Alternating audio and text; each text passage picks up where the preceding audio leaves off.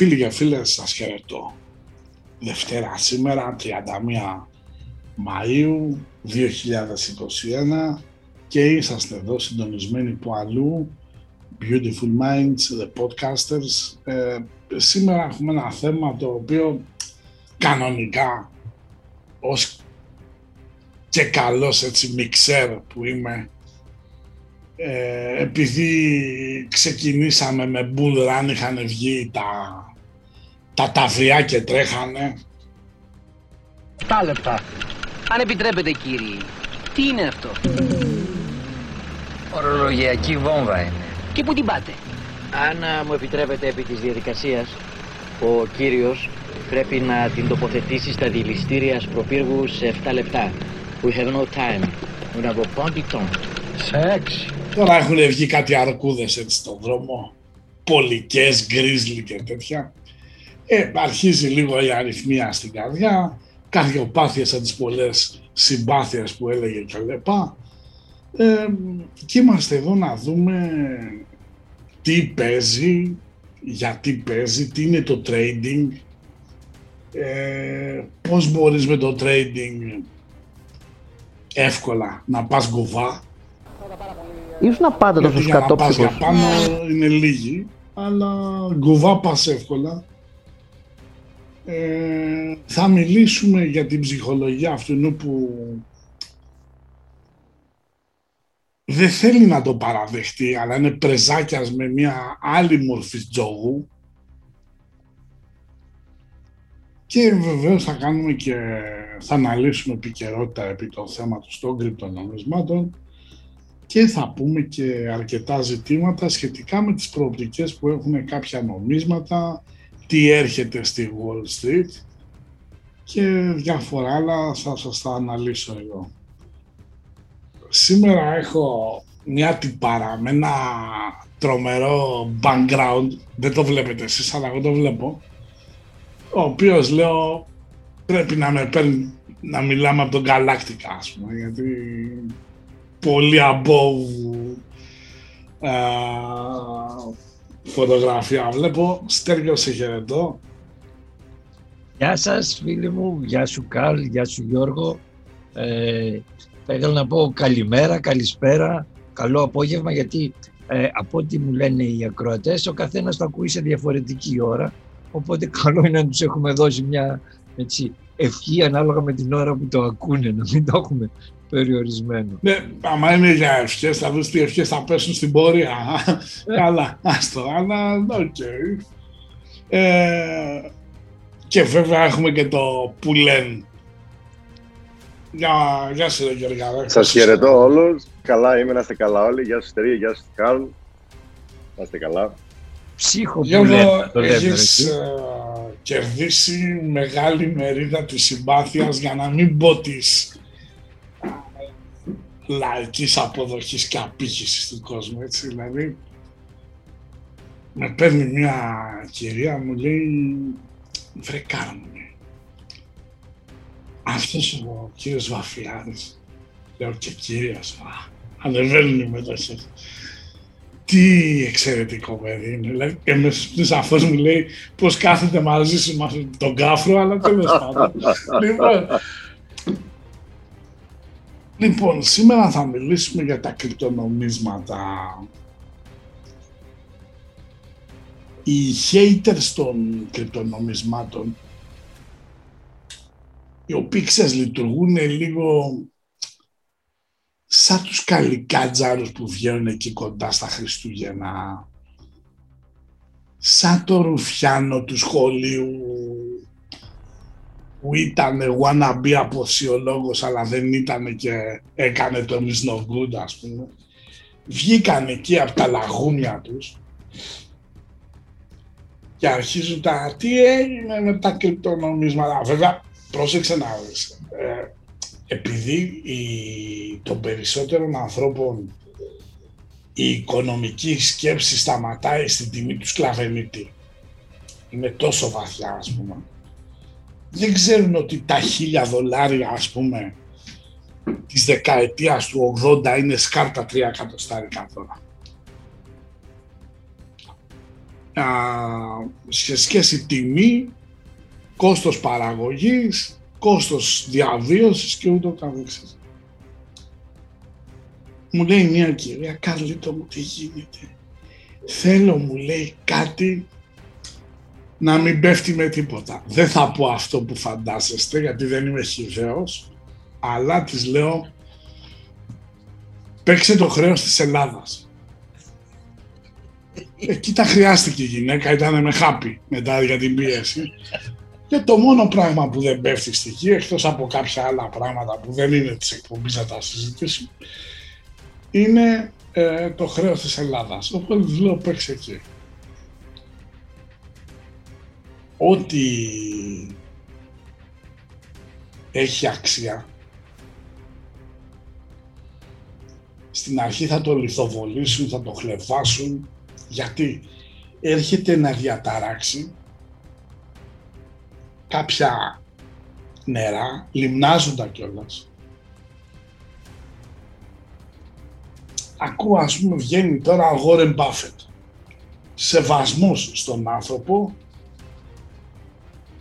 μιας άλλης εποχής βεβαίως έγινε κάποιος σε μια εποχή όπου ο πιο μορφωμένος είχε βγάλει δύο τάξεις γυμνασίου.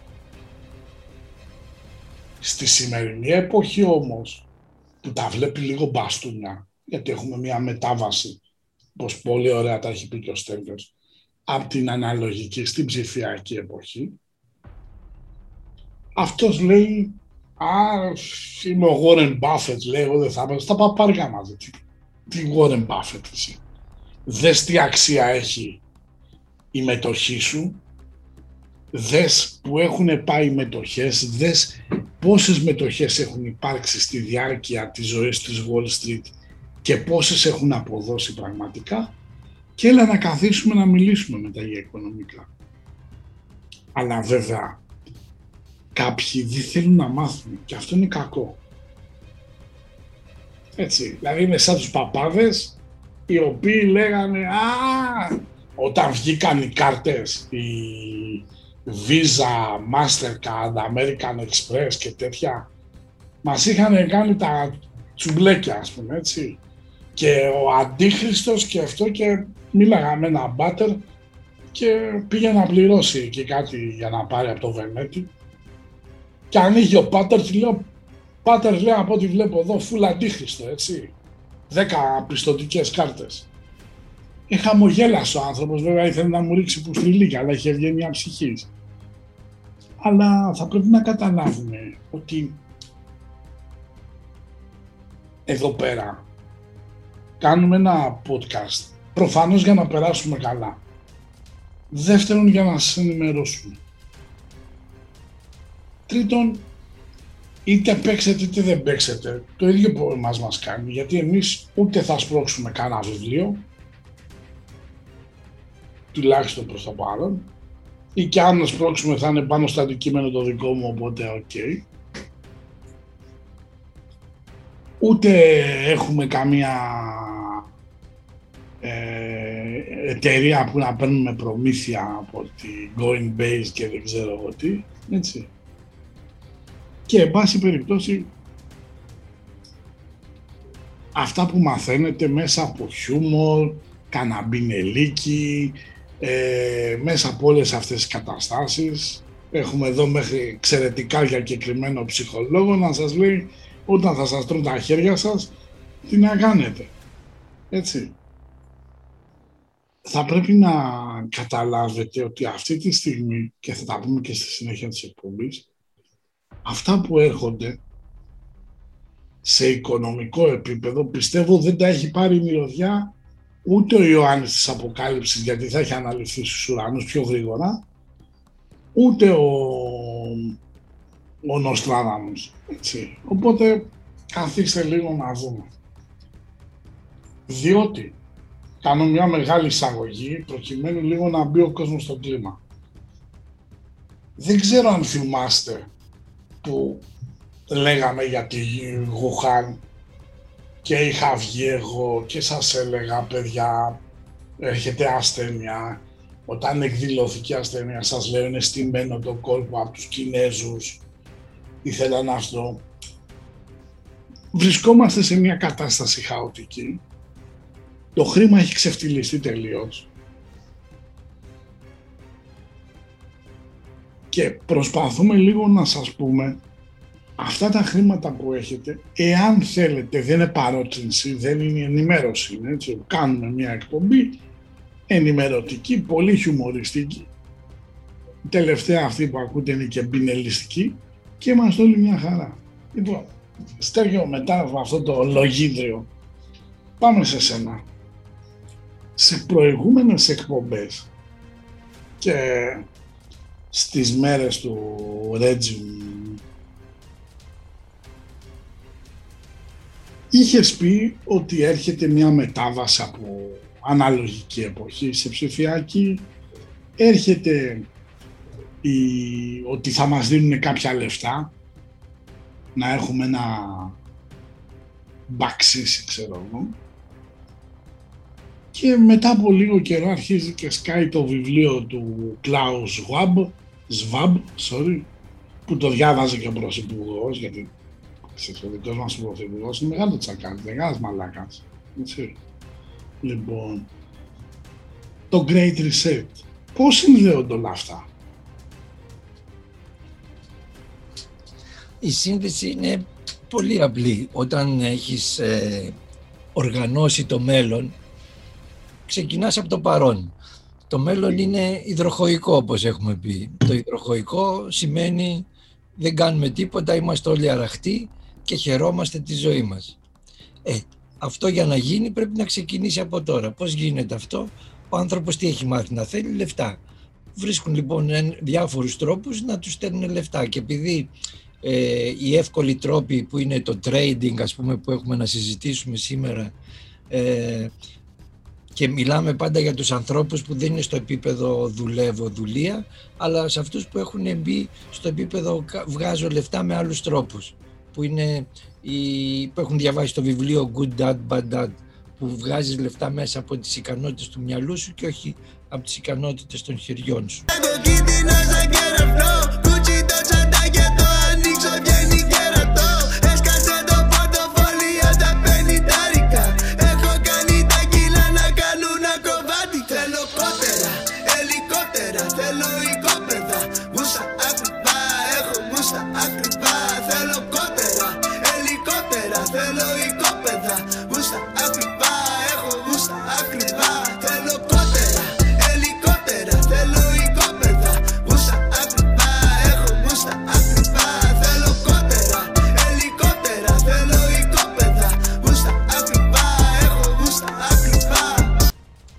Είδανε λοιπόν ότι έχουν μια μεγάλη ομάδα ανθρώπων που ε, δεν μπορούν να βγάλουν λεφτά, πρέπει να δουλεύουν.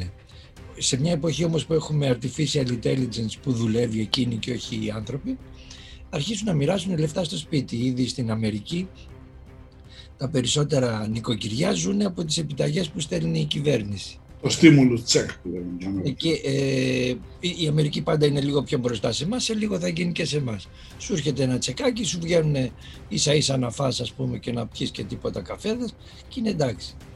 Α, αυτό είναι το Great Reset που έχει ξεκινήσει και το capitalism το έχουμε σε εκπομπή που είχαμε κάνει για το capitalism και Έτσι. όλες τις εξελίξεις που γίνεται, που το capitalism γίνεται capitalism. Όλα τα πιάνεις εσύ ρε μάγκα μέσα είσαι, ο δικός μου. Ε, πιο ειδικά όμως για τους δικούς μας εδώ τους ε, ακροατές, θα τους φέρουμε να, να, γίνουν, είναι, να είναι οι ίδιοι από τα χέρια τους να αποκτούν χρήμα πολύ περισσότερο από το τσεκάκι που θα έρχεται. Ε, και αυτό γίνεται μέσα είτε από trading είτε από hodling. Είναι θέμα σε τι επίπεδο θέλει να δουλέψει κανένας. Α, επειδή οι περισσότεροι ακροατές ε, ξέρουν αγγλικά, αλλά υπάρχουν και κάποιοι που πήγαν και δεν ήταν, ήταν λίγο ανεπίδεκτοι μαθήσεως. Ναι, Για το, πάμε λίγο θα, στην θα ελληνική το, μετάφραση, το holding. Θα δώσουμε την έννοια όλων αυτών τώρα. Άρα. Ε, καταρχάς πρέπει να σας πω ότι ε, όταν ξεκίνησα το παίζω φοιτητής, Είχα πάει σε ένα οικονομικό πανεπιστήμιο. Την πρώτη χρονιά λοιπόν στην ΟΠΕ Θεσσαλονίκης, εκεί που ήταν και ο φίλος μου ο Γιώργος εκείνη την εποχή, μας δίδαξαν θεωρητική οικονομία. Τη δεύτερη χρονιά μας διδάσκουν εφηρμοσμένη οικονομία. Σάλταρα, εγώ ρωτάω ρε παιδιά τι έγινε, γιατί η θεωρητική τι διαφορά έχει από την εφηρμοσμένη και μου το εξηγήσαν ότι άλλο είναι το ένα, άλλο είναι το άλλο. Ε, πρέπει λοιπόν να δούμε ότι οι οικονομίες έχουν διάφορες ε, λειτουργίες. Άλλο είναι αυτά που διαβάζουμε στα βιβλία και μαθαίνουμε και άλλο είναι η πραγματική που γίνεται.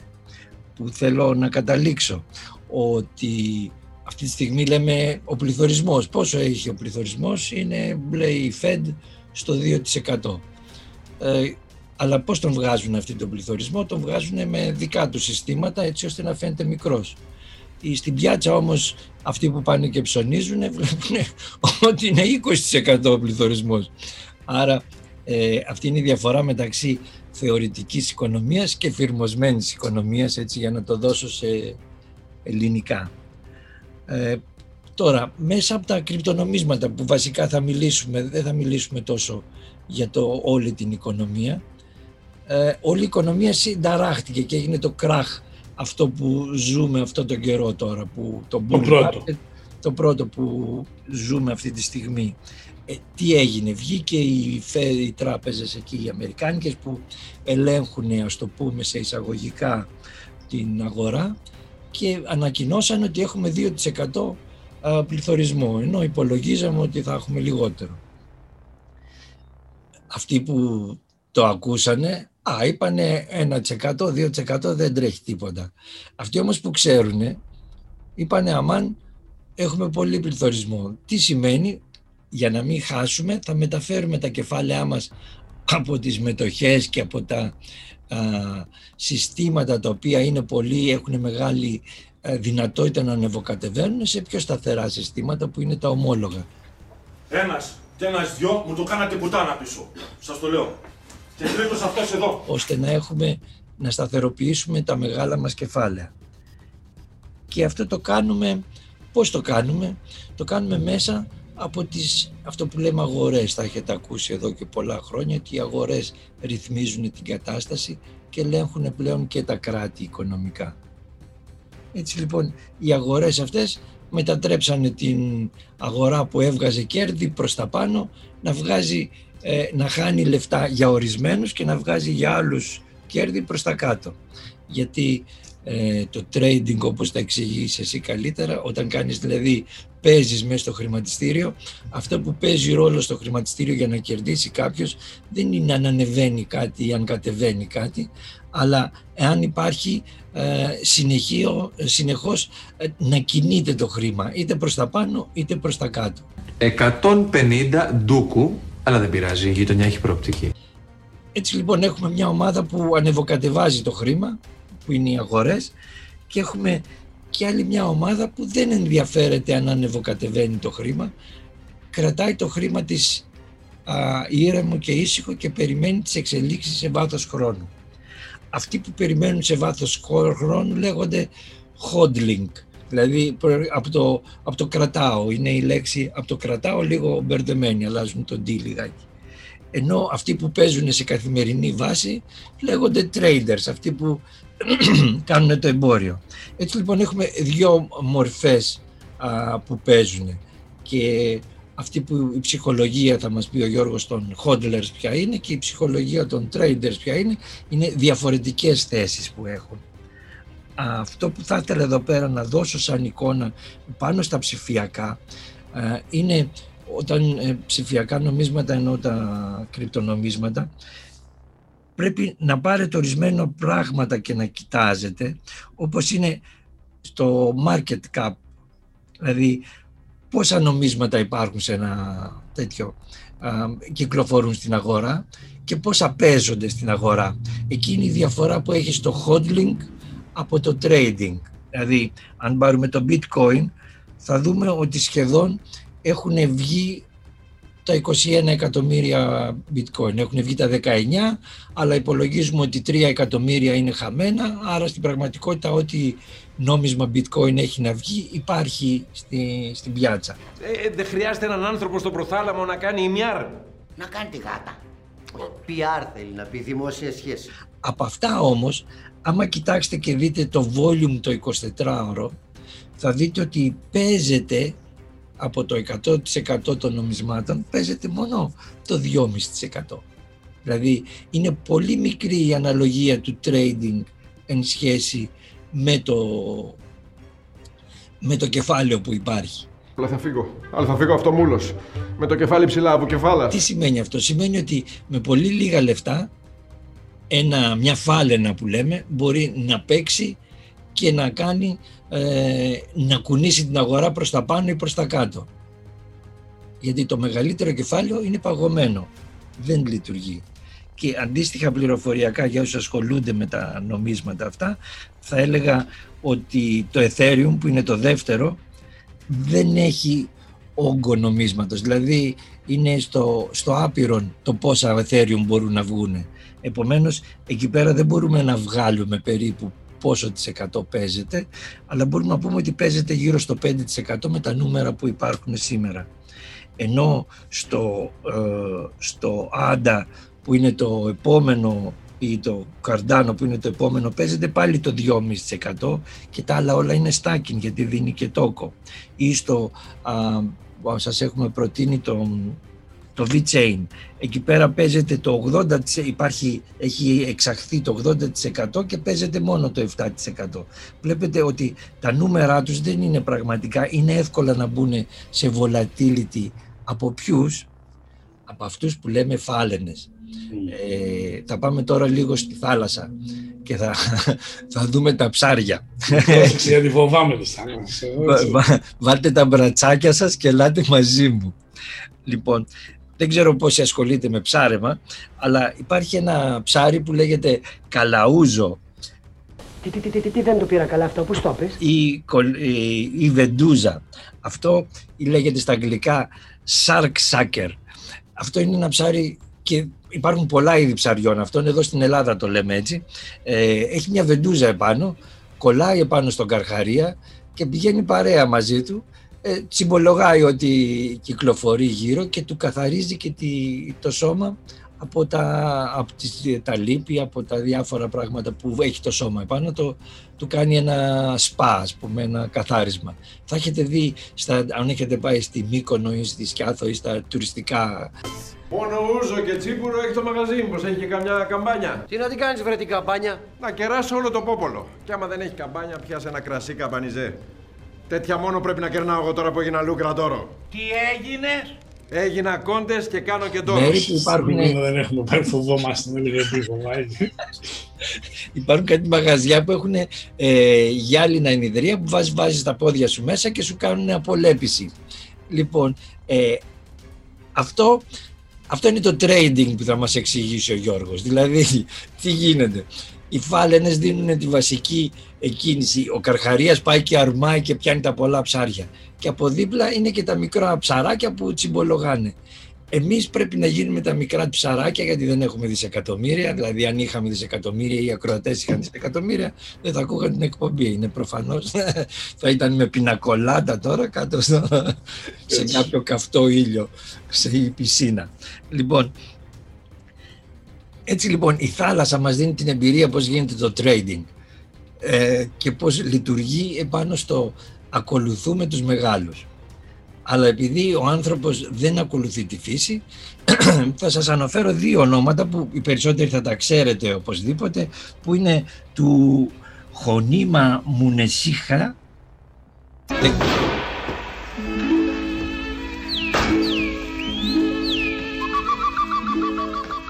ξέρω αν τον έχετε ακουστά.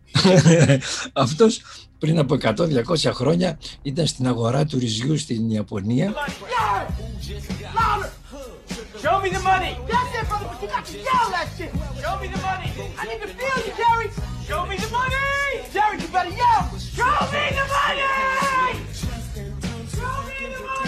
και έκανε τα candlesticks, αυτά που έκανε το σχέδιο. τεχνική ανάλυση. Την τεχνική ανάλυση. Λοιπόν, αυτό ήταν ο πρώτος που έκανε την τεχνική ανάλυση γιατί πουλάγε ρύζι εκεί πέρα στη, στην αγορά του Σάκα, κάπου εκεί πέρα ήταν. Yo, Mr. Miyagi. You think I had a chance of winning? Win, lose, no matter. No, it's not what I mean. I had good chance. Well, can you fix my leg? I mean, with that thing you do? No need fight anymore. You prove a point. At what point? That I can take a beating? I mean, every time I see those guys, they're gonna know they got the best of me. I'll never have balance that way. Not with them, not with Allie. Not with me.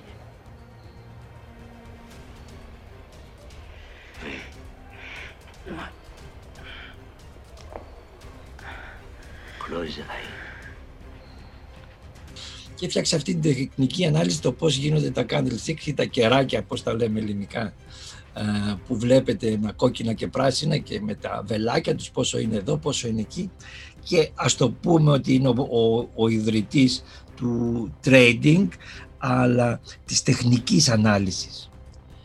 Βέβαια οι Αμερικάνοι είδανε αυτά και βγάλανε και τη δικιά τους τεχνική ανάλυση η οποία είναι πιο τεχνική από την τεχνική των Ιαπωνέζων με τον Γουίκοφ, δεν ξέρω αν τον έχετε ακουστά και αυτόν είναι. Αυτός ε, έχει τη δικιά του τεχνική ανάλυση η οποία στην πραγματικότητα πρέπει να κάτσει να τα διαβάσετε, δεν μπορώ εγώ να τα εξηγήσω τώρα, αλλά μιλάμε για τον συνειδητό άνθρωπο που δεν επηρεάζεται, ας το πούμε, ε, ψυχολογικά όπως είναι η, το trading, το προηγούμενο με τα candles, γιατί εκεί πέρα είναι η ψυχολογία που ανεβοκατεβάζει τα candles. Είναι ο άνθρωπος ο οποίος είναι ο, ο, έρχονται όλες οι ψυχολογίες μαζί και δημιουργούν έναν άνθρωπο εικονικό, τον οποίον, ε, ο οποίος αυτός ρυθμίζει το πώς θα ανέβει, πώς θα κατέβει η αγορά εκεί πέρα με το σύστημα αυτό έχουμε τη φιλολογία και την θεωρία του πώς λειτουργούν οι αγορές, την τεχνική ανάλυση των αγορών. Οι φάλαινες τι κάνουνε, ξέρουν πώς λειτουργούν οι αγορές και λένε αφού λειτουργούν έτσι εμείς θα κάνουμε αυτό για να μπορέσουμε να βγάλουμε κέρδη και κάνουν ανάποδα πράγματα Δηλαδή όταν φτάνει το νόμισμα εκεί που λες τώρα θα κάνει επιστροφή και θα αρχίσει να ανεβαίνει το bottom down, πώς το limit down ε, δεν γίνεται limit down γιατί το ξέρουν οι φάλινες ότι εσύ την περι, τους περιμένεις εκεί και σου ρίχνουν τραβάνε και πουλάνε και πάει πιο κάτω. Οπότε σαλτάρεις, φοβάσαι ψυχολογικά. Πουλάς, πουλάς και γεια σας. Και στα έχουν πάρει είναι, αυτό είναι το ξετίναγμα που γίνεται με, τη, με τις αγορές και με τα συστήματα αυτά. Γι' αυτό εγώ που είμαι μεγάλος άνθρωπος σε ηλικία και δεν θέλω να παθαίνω καρδιακές προσβολές, ο, εφαρμόζω το HODL. Δηλαδή τα βάζω στην άκρη και όταν έρθει ο καιρός τα ανέβουν από μόνα τους. Δεν χρειάζεται να ασχοληθούμε με αυτά. Έτσι έδωσα μια εικόνα τώρα. Όχι, πολύ ωραία. Ψάρια, σαρδέλες, Σαργή, Σαγρήγορη, όλα παρά. Λοιπόν, Γιώργο, τώρα εδώ εγώ δεν θα σε πετάξω στα ψάρια, στις φάλαινες και στα οστραγοειδή. Απλά θέλω να μας δώσεις λίγο την εμπειρία σου. Λίγο, αν το πω λάθος πες το μου, γιατί εντάξει δεν έχει κάτι. Ε,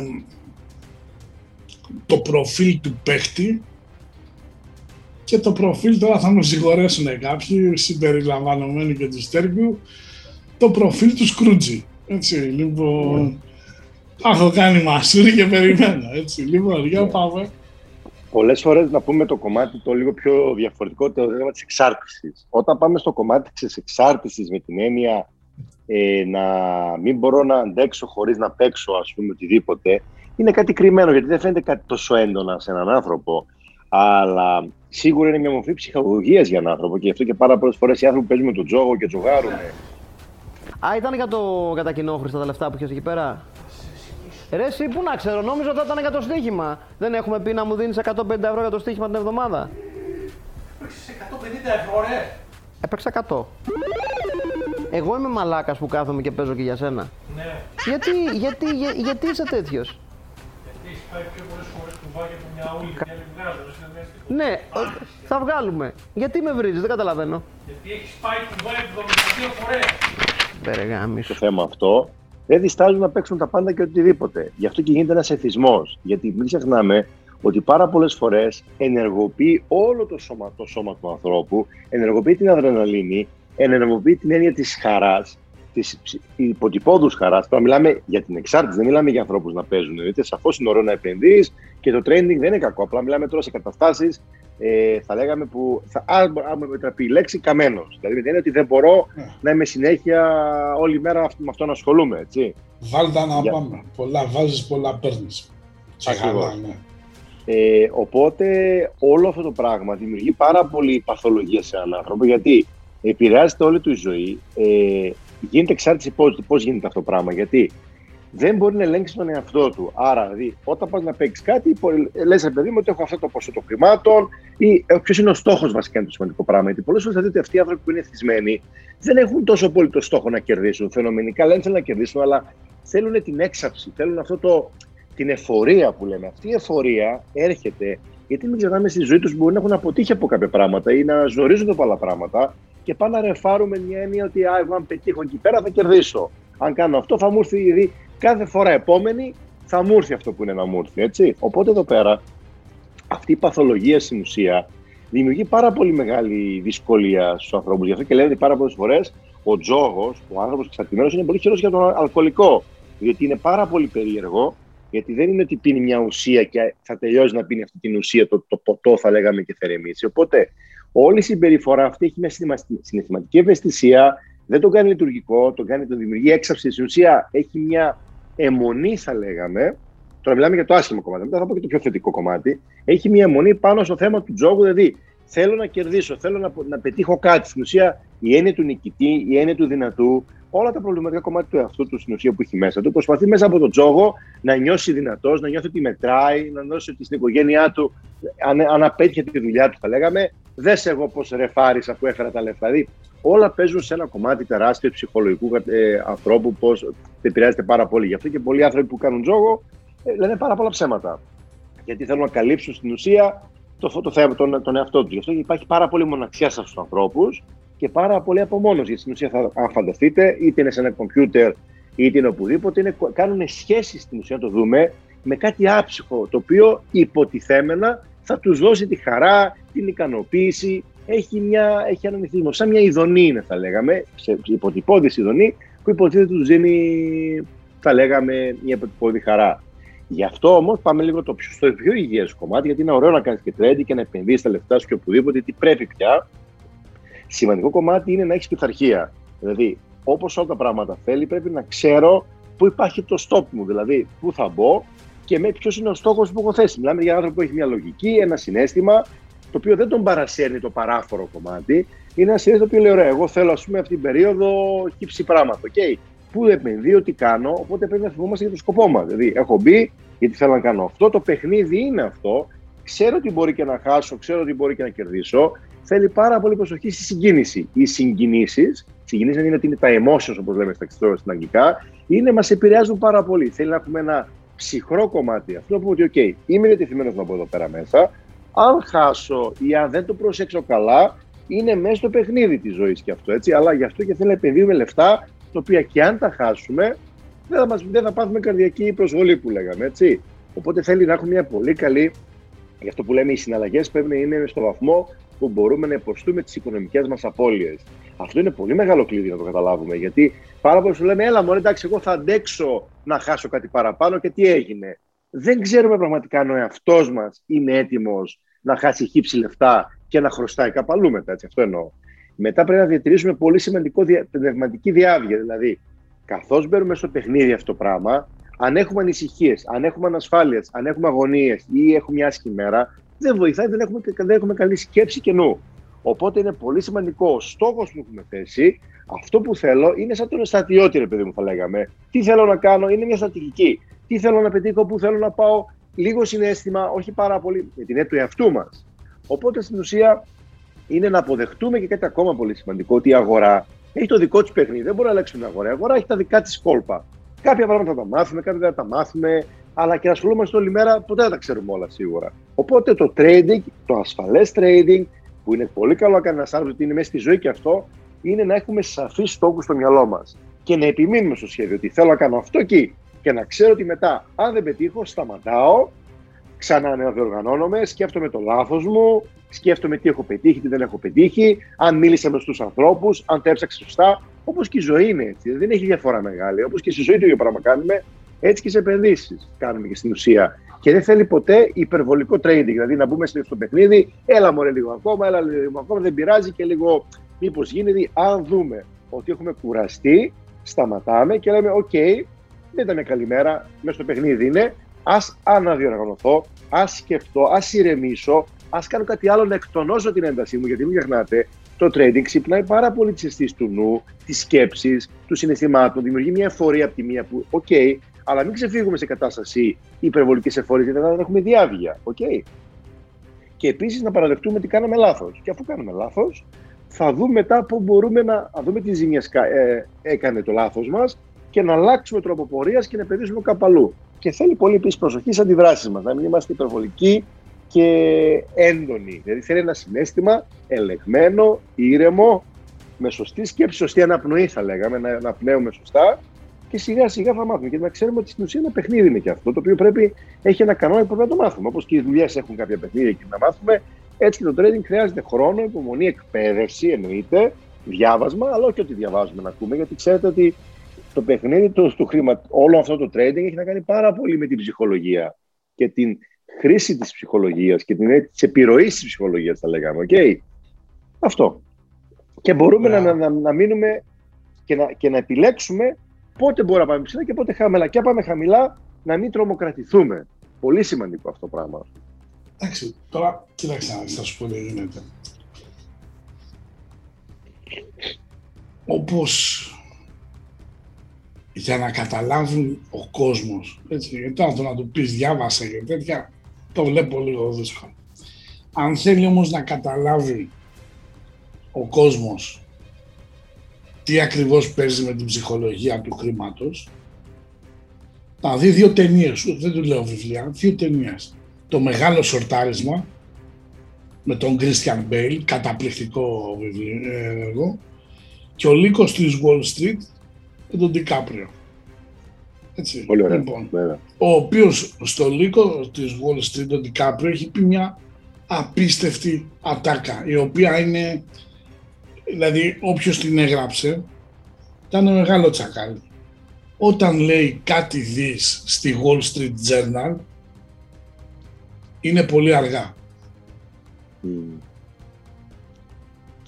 Γιατί όμως η μία φάλαινα με την άλλη φάλαινα μιλάνε.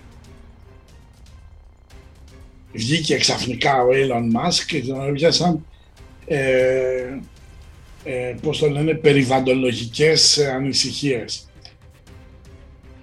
Ρε κάνε άκρη ρε! Ε! Ρε είσαι τρελός ρε! Δεν μας λέει όμως ο Elon Musk ότι με αυτούς τους uh, miners που μίλησε στη Βόρεια Αμερική δεν τους είπε πάρτε ηλιακά πάνελ από εμένα.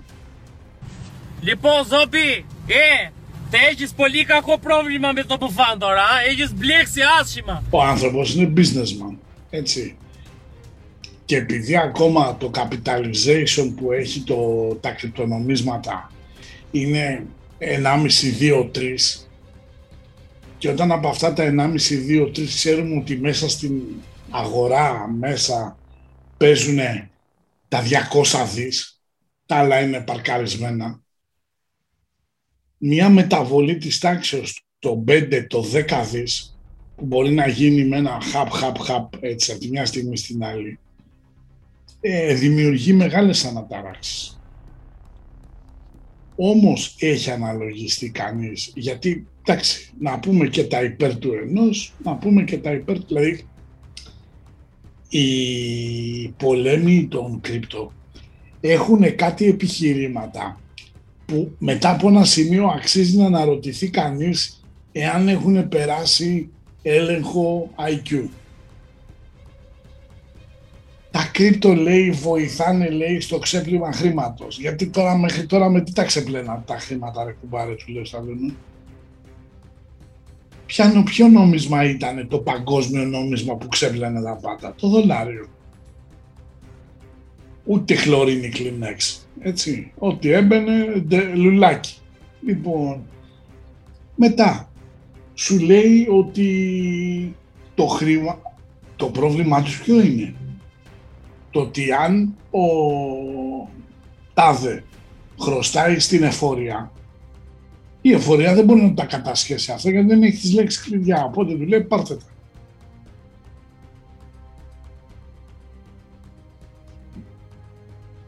Έχει αναλογιστεί κανείς την ε, δύναμη που έχει το χρήμα του. Πας τώρα και λες θέλω να κάνω κατάθεση, ξέρω εγώ, 500.000 ευρώ. Τι μου δίνεται και σου λέει η τράπεζα την ευχή μου. Δεν τον ενδιαφέρει. Γιατί πλέον όλο είναι, το χρήμα είναι πιστοτικές μονάδες. Σου λέει χώρο θα μου πιάσει για να τα αποθηκεύσω. Δεν λένε ας πούμε που κλαίει ο κόσμος που οι συμβουλάτορες, οι γαμάτοι των τραπεζών παίχτε λέει κάντε τα δάνειά σας με σταθερό επιτόκιο ελβετικού φράγκου και γύρωση μετά κανονική κλαίει ο κόσμος, πάει στα δικαστήρια, έχει αποπληρώσει το σπίτι και αυτοί φαίνονται ότι χρωστάνε ακόμα, έτσι. Λοιπόν, το να πεις ότι θέλω να κάνω μια επένδυση παίζει ρόλο τι επένδυση. Δηλαδή, ας πούμε, πες ότι ο άλλος θέλει να παίξει χίλια ευρώ. Για το δικό του το βαλάντιο είναι μια επένδυση. Με χίλια ευρώ, ρε φίλε, δεν μπορεί να κάνεις επένδυση αντικειμενικά στην Ελλάδα. Τι επένδυση να κάνεις; Τα βάζεις στην άκρη. Αν θέλεις παίζεις, αν δεν θέλεις δεν παίζεις. Πήγαινε, ξέρω εγώ, φάτα σε σουβλάκια, τι να σου όμως όλες αυτές οι φάλαινες θα πρέπει να καταλάβουμε ότι όταν μεγάλη τραπεζική κολοσσή και μεγάλα τραπεζοπιστωτικά ιδρύ, χρηματοπιστωτικά ιδρύματα μπαίνουν στο παιχνίδι των κρύπτο, αυτό κάτι λέει. Στέργιο, επειδή εσύ είσαι ο ειδήμων εδώ, ε, επειδή μπήκαμε με τα, πριν με τα ψάρια και σας παραξένεψα, θα ήθελα να σας πω ότι στο ίντερνετ, στο, στο κρυπτονομίσματα, υπάρχει μια αναλογία ανάλογα με πόσα λεφτά έχεις με βάση τα, το bitcoin, ε, πώς, τι ψάρι είσαι. Ε, όταν έχεις κάτω από ένα bitcoin, είσαι, είσαι γαρίδα όταν έχεις από 1 έως 10 bitcoin ονομάζεσαι α, κρаб, πώς το, ε, καβούρι. Ε, όταν είσαι από 10 μέχρι 50 bitcoin είσαι χταπόδι. Όταν είσαι από 50 έως 100 bitcoin είσαι ψάρι. Όταν είσαι από 100 έως 500 είσαι δελφίνι. Όταν είσαι ε, 500 έως 1000 είσαι καρχαρίας και όταν είσαι από 1000 έως 5000 είσαι φάλαινα. Όταν είσαι πάνω από 5000 είσαι humbug φάλαινα, είναι η μεγάλη φάλαινα, η τεράστια. Ε, αυτό δείχνει τη δύναμη που έχεις στο να όχι μόνο στο αν είσαι πλούσιος ή όχι που το ακούμε εμείς έτσι, αλλά ο ψηφιακός κόσμος έχει και ένα πράγμα που δεν το έχουμε δει, δεν το έχουμε συνειδητοποιήσει ακόμη και δεν το έχουμε συζητήσει και εδώ πολύ. Είναι η δύναμη του ψήφου που έχεις. Δεν είμαστε decentralized φιλολογικά, δηλαδή είμαστε ε, ε, αποκεντρωμένοι φιλολογικά. Είμαστε, ψηφίζουμε, όποιος θέλει ψηφίζει. Δηλαδή μπορείς να ψηφίσεις αυτή τη στιγμή στο bitcoin Φερρυπίν γίνεται μια αλλαγή η οποία έχει ήδη ψηφιστεί από τους μεγαλύτερους miners, ε, θετική αλλαγή που τώρα δεν θα την αναλύσουμε και η οποία θα έρθει σε ισχύ κάπου στο Νοέμβριο. Έχει λύγει το τέλη του Αυγούστου και έρχεται σε ισχύ το περίπου ε, στο τέτοιο και θα, θα αλλάξει, θα μειωθεί το κόστος των, ε, της, των, των transactions, θα μειωθούν, αλλάζει η δομή αυτή η ισχύς εξαρτάται από το πόσο έχεις ε, staking. Εκεί είναι πόσα έχεις στο χέρι σου. Και όχι μόνο στο bitcoin και στο Cardano και σε όλα τα νομίσματα υπάρχει αυτό. Σε αυτά που δεν υπάρχει και που τα έχεις πει πολύ ωραία εσύ Κάρλ είναι αυτά που είναι λίγο φύση που λένε οι Αμερικάνοι όπως είναι ας πούμε το Ethereum το οποίο ε, δίνει πράγμα, έχει υποδομή αλλά δεν έχει και όρια και όταν κάτι δεν έχει όρια ε, δεν ξέρεις ποιος το ελέγχει, πώς ελέγχεται, τι γίνεται αν αύριο το πρωί που να έχουμε άλλα τόσα αυτά που έχεις είναι τα μισά σε αξία και γι' αυτό ταιριάζουν τα ψάρια και πρέπει να τα παρακολουθείτε τα ψάρια γιατί ε, το ψάρι δεν φαίνεται, είναι μέσα στη θάλασσα και δεν αναπνέει όπως εμείς αναπνέει διαφορετικά πάλι οξυγόνο αλλά το φιλτράρει. Έτσι και εμείς πρέπει να φιλτράρουμε αυτά που ακούμε και βλέπουμε για να μπορούμε να έχουμε τα σωστά αποτελέσματα. Όπως πολύ σωστά έλεγε ο Γιώργος για την ψυχολογία του παίκτη θα ήθελα να προσθέσω ότι υπάρχει η ψυχολογία του κακού παίκτη, υπάρχει και η ψυχολογία του καλού παίκτη, όπου εκεί η θετική του πλευρά είναι ότι ζει για την εμπειρία. Δεν τον ενδιαφέρει αν θα χάσει, θα κερδίσει, γιατί αυτό που παίζει είναι αυτό που θα έχανε στο τάβλι στο καφενείο ή ναι. θα του τα έπαιρνε ε, το εγγονάκι του, ξέρω εγώ, ή ο, ο, ο ανιψιός. Ε, όταν παίζεις... Ευχαριστώ. Πες μου, Ανάρη μου, λιώνει, σε τρελάνει, πες μου, πώς φέρνει η Άπα Ανατολή. Ε, συγκλονιστική. Θα σε πεθάνω στη χλίδα, λέμε. Πώς είπατε. Εσύ θα μου τα φας. Και χρήματα και στήματα για σένα δουλεύω, λέμε. Ναι, καμιά άλλη ψούλα. Ναι, έχουμε και το, πώς το λέγαμε, το... Ε, το ντάντι, το sugar daddy. Sugar daddy. Άρα ψαγμένες όλα τα ξέρεις Έτσι λοιπόν, χωρίς κρίση με το αποτέλεσμα, γιατί εκεί είναι το ουσιαστικό στην ψυχολογία, να μην κρίνεις το αποτέλεσμα, παίζεις και λες σήμερα παίρνω αυτό και περιμένω θα γίνει έτσι. Και προχωράς με αυτό το σύστημα. Και τότε ευχαριστιέσαι και το trading ευχαριστιέσαι και το hodling, ευχαριστιέσαι, γενικά γεμίζεις με ωραίες εμπειρίες στη ζωή σου και ανεβάζεις την αδρεναλίνη σου που έλεγες Γιώργο προηγουμένως, έτσι ώστε να σου φτιάξεις τα κυταράκια πιο χαρούμενα. Γιατί λέμε ότι ζούμε για να ζούμε καλύτερα και να έχουμε ποιότητα της ζωής. Η ποιότητα της ζωής βασίζεται στο να μην έχεις ε, expectations, δηλαδή να μην περιμένεις από τη ζωή να σου έρθει κάτι, ζεις για να ζήσεις, όχι για να αποκτήσεις, όχι για να α, έχεις ε, ιδιοκτησίες, όχι για να είσαι καλύτερος από άλλους. Ζεις για την ομορφιά που υπάρχει της ζωής και η ζωή έχει αυτή την ομορφιά όπως την έχεις στη φύση και εκεί είναι, βλέπεις τα ζώα πώς ζουν, ζουν χωρίς προβλήματα. Ελεύθερα, ωραία, έχουν να φάνε, τρώνε, δεν έχουν να φάνε, δεν τους πειράζει και τίποτα. Κάνουν δίαιτα, δυνατίζουν δεν τρέχουν μια να φάνε πολύ, μια να δυνατήσουν. Μα πάμε στα γυμναστήρια τώρα γιατί δεν κουνιόμαστε μια εβδομάδα. Δεν πάει έτσι. Άφησε τη ζωή να τσουλήσει. Έτσι είναι και το trading. Τώρα κατεβαίνει, ανεβαίνει, εσύ θα κερδίσεις και θα χάνεις και θα χαίρεσαι αυτό που γίνεται. Τι γίνεται όμω και εδώ θέλω λίγο τη, και τη γνώμη του Γιώργου που είναι λίγο πιο ειδικός ενώ εσύ έχεις εμπειρία ζωής σε αυτό, χρειαζόμαστε λίγο και το επιστημονικό κομμάτι διαβάζω εγώ, ξέρω εγώ, στο Crypto News, ας πούμε, ε, αγόρασε bitcoin ο Elon Musk. Να πήρε ο Elon Musk, λες και ο Elon Musk θα σου πει το μυστικό της επιτυχίας, αλλά τώρα αυτό είναι μια άλλη μεγάλη υπόθεση. Πώς λειτουργεί αυτό, ρε Γιώργος, στον κόσμο; Δηλαδή, λειτουργεί με την έννοια του μιμητισμού. Θα γίνω ο Elon Musk και εγώ. Εντάξει. Ο κόσμος ή... έχει. Ναι, έχεις δίκιο. Ο κόσμος έχει κάτι φύση να θεωρεί κάποιους πολύ σημαντικούς. Όπως ο Έλλο Μάξ έχει περάσει τώρα ένα μοντέλο ότι ξέρει, γνωρίζει, κάνει.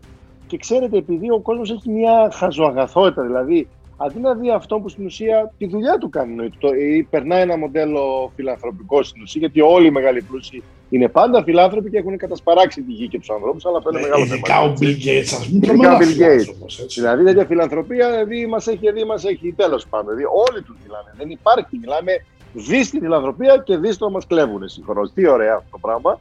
Τέλος πάντων, οπότε ο κόσμος βλέπει μια περσόνα που στην ουσία λέει Α, ο Elon Musk κάνει το ένα, κάνει το άλλο. Και αφού μπήκε αυτός, άρα ξέρει, άρα αφού ξέρει, ας πω κι εγώ. Γιατί μην ξεχνάτε ότι αυτοί οι άνθρωποι είναι σαν role models για, για, τα- για τις αγορές, για τα πάντα, για να τραβήξουν πάρα πολύ κόσμο και να πει ο κόσμος: Α, εντάξει, αφού παίζει ο Elon Musk αυτό, ας παίξω κι εγώ αυτό, ας κάνω κι αυτό, θα κερδίσω. Είναι το, το, το, το γρήγορο χρήμα ή το, με την έννοια ή το γρήγορο κέρδος. Χωρίς να το ψάξω, χωρίς να το δω, ή μπορεί να μου φέρει κάτι στην αρχή, αλλά στην ουσία επηρεαζόμαστε πάρα πολύ από τα role models που μας δίνουν στην ουσία, από τα είδωλα, θα λέγαμε, που θεωρητικά είναι πολύ σημαντικά.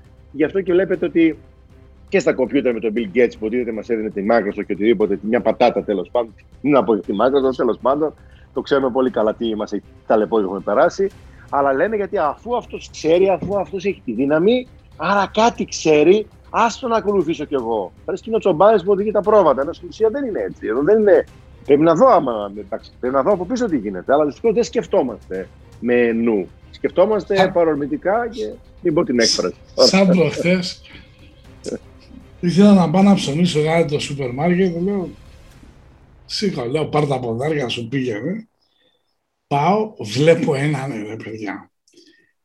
Τώρα να σας κάνω την περιγραφή. Το μαλλί, ξέρεις, που το παίρνεις δάνειο από την αριστερή μεριά και το φέρνεις όλο από τη δεξιά και το κολλάς, ξέρω εγώ, με ψαρόκολλα, ξέρω εγώ, με την, για να μην το πάρει ο άνεμος.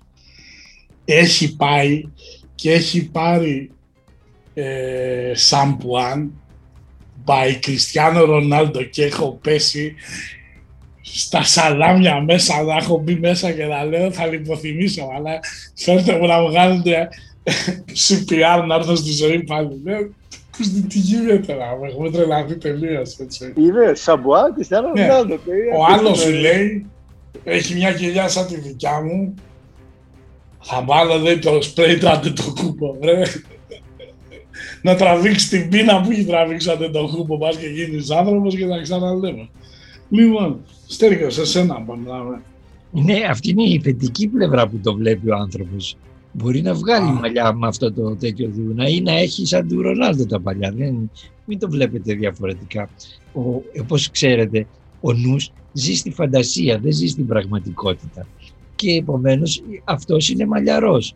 Και μάλιστα ε, μπορεί να έχει και πρόβλημα από το πολύ μαλλί να του πέφτει στα μάτια. Σταμάτα! Οπότε ε, φροντίζει να έχει καλή τέτοια.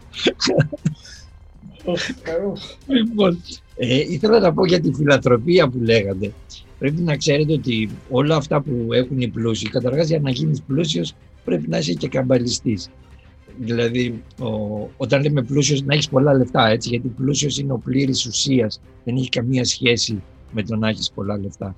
Αυτοί λοιπόν που είναι οι millionaires, ας το πούμε έτσι, ε, ακολουθούν τη λογική της καμπάλα.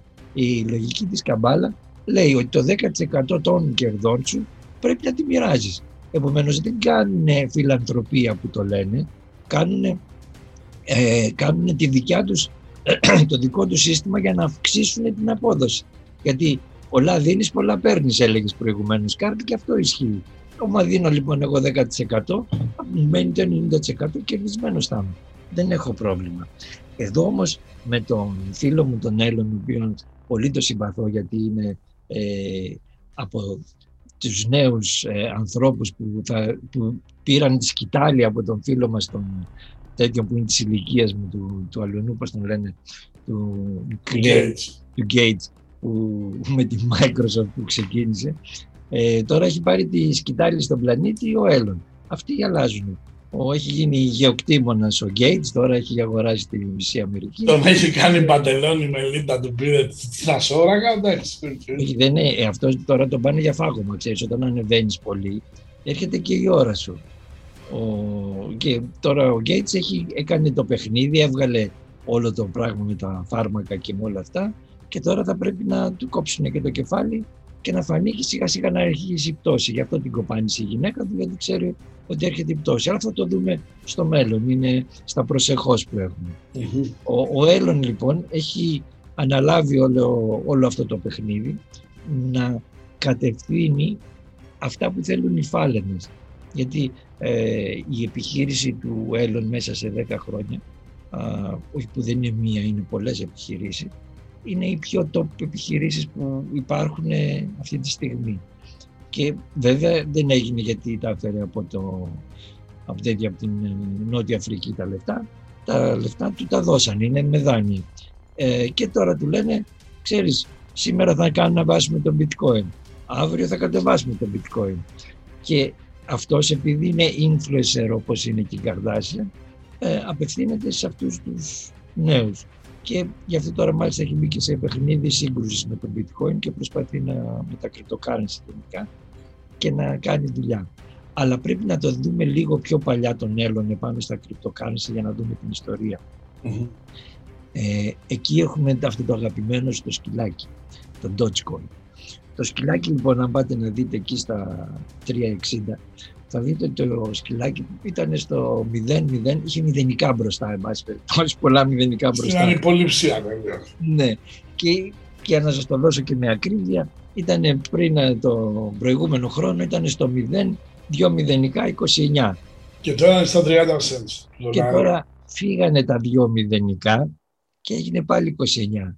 Εκεί είναι το παιχνίδι του Έλλον.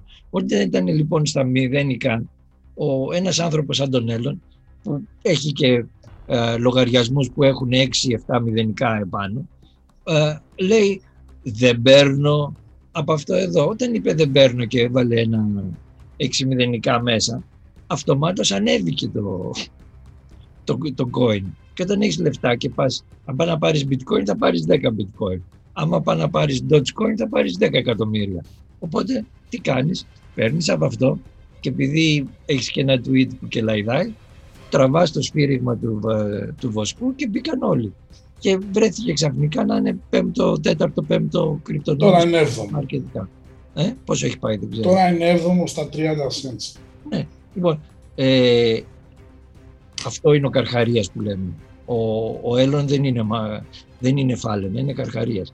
Μπαίνει, βουτάει ό,τι αρπάξει με ανοιχτό το στόμα μέσα από τα ψαράκια και έχει από δίπλα και τον καλαούζο που τσιμπολογάει. Εδώ σας θέλω μάκης να είσαστε καλαούζοι. Και εσύ έγινες καλαούζος της προηγούμενη φορά με το σκυλάκι. Το πήρες και εγώ τόσο, το πούλησες. Εγώ το πήρα 49, 49 και μόλις έφτασε στα 70 ακούω ότι έχει λέει στο Saturday Night ε, ο Μάσκ ε, συνέντευξη και μάλλον το είχαν και διασφαλισμένο ότι θα πει για το Dogecoin. Λέω δεν το βλέπω.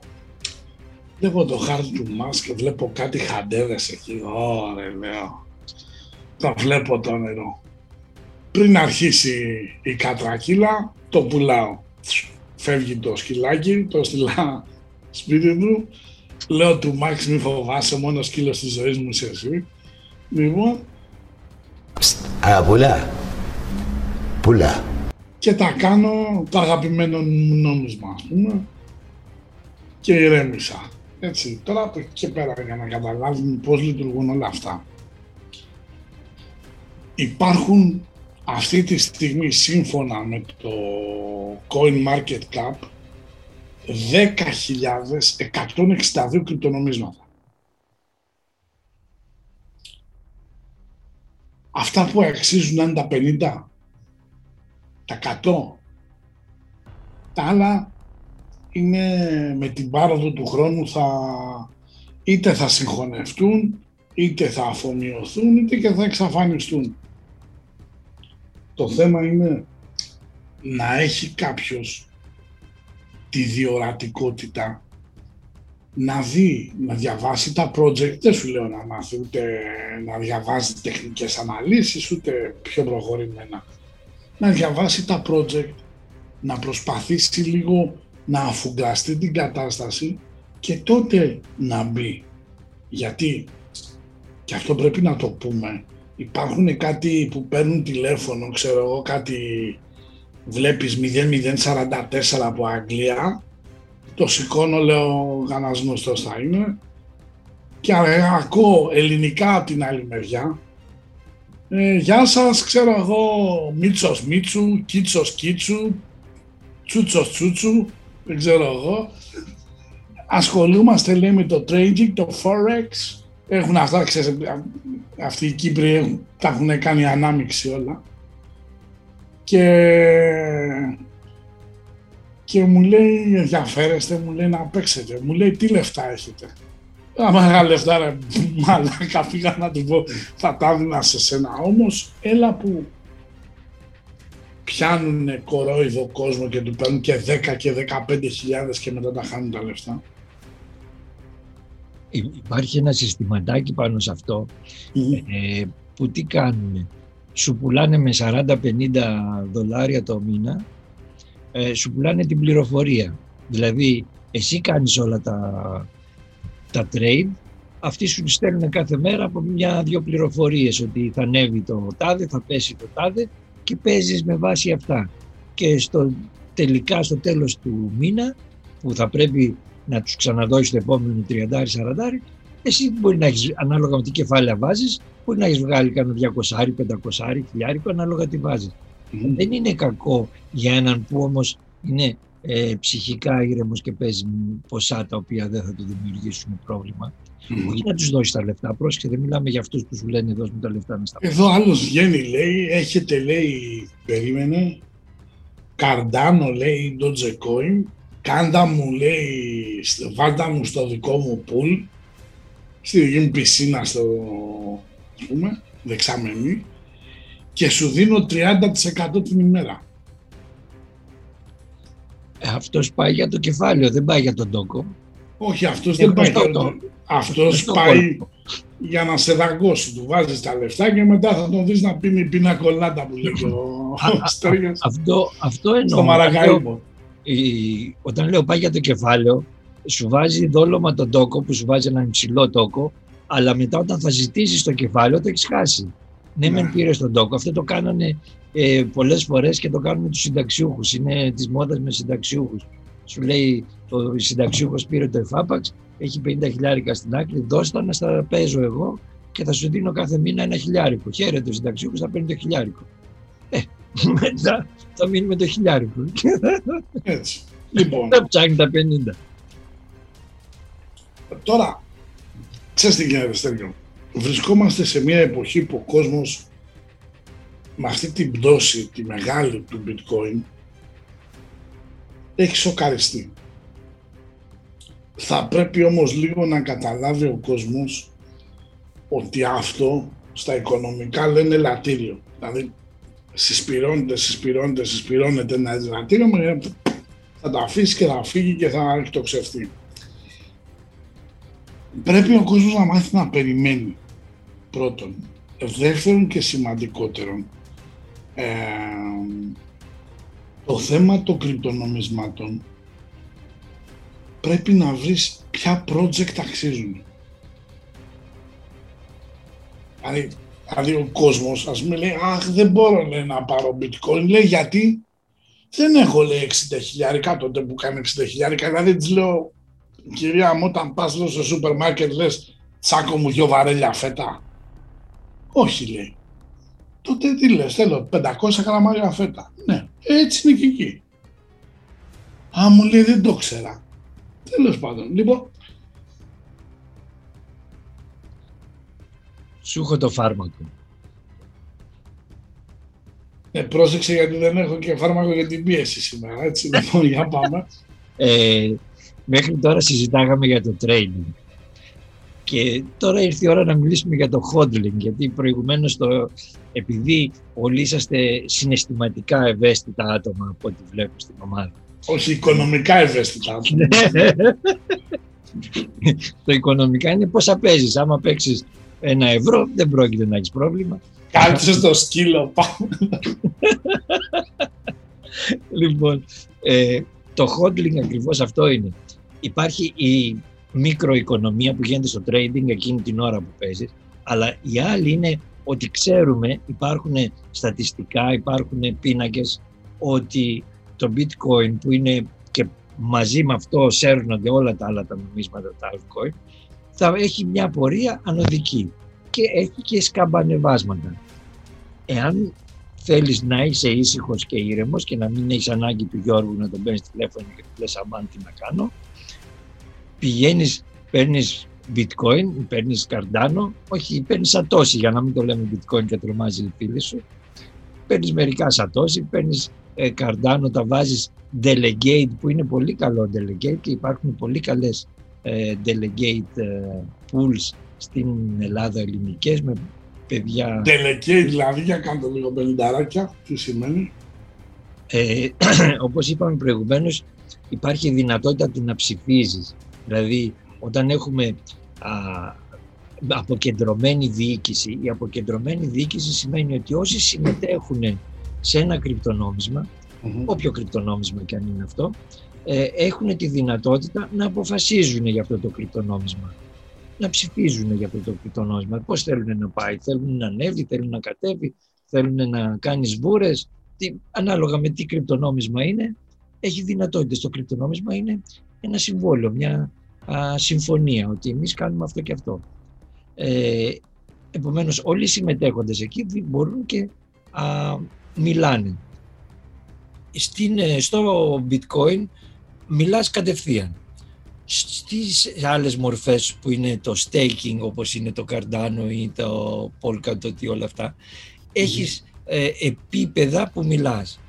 Το, το Cardano είναι το πιο decentralized από τα άλλα γιατί ε, δεν έχει 100 άτομα που αποφασίζουν, έχει χιλιάδες άτομα που αποφασίζουν μέσα από τα pools. Δηλαδή ε, γίνονται ε, πισίνες, οι οποίες πισίνες μαζεύουν τους διάφορους όπως είμαι εγώ ή ο ένας ο άλλος και βάζουν εκεί τα λεφτά τους για να παίρνουν το 5% περίπου που δίνει τόκο.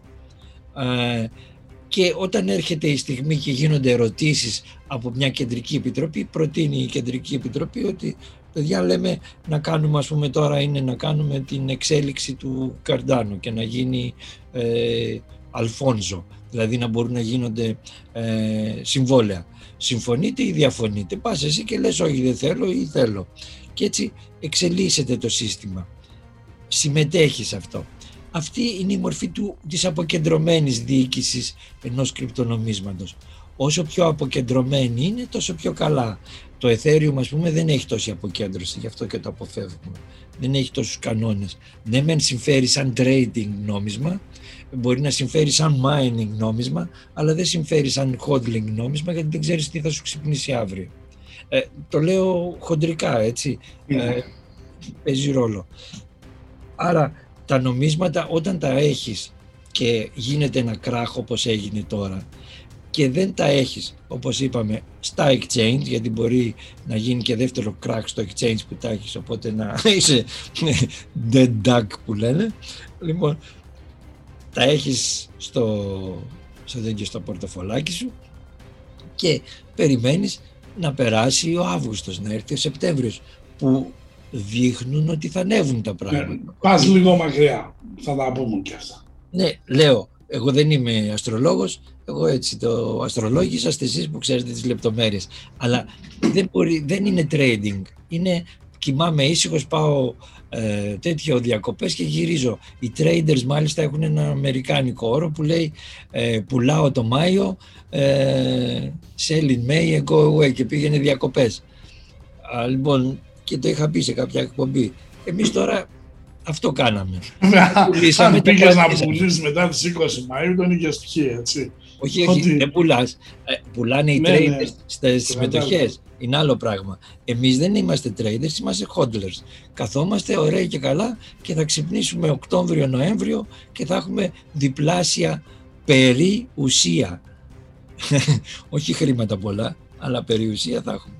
Έτσι. Λοιπόν, πάμε τώρα λίγο και εδώ θέλω λίγο τη βοήθειά σας.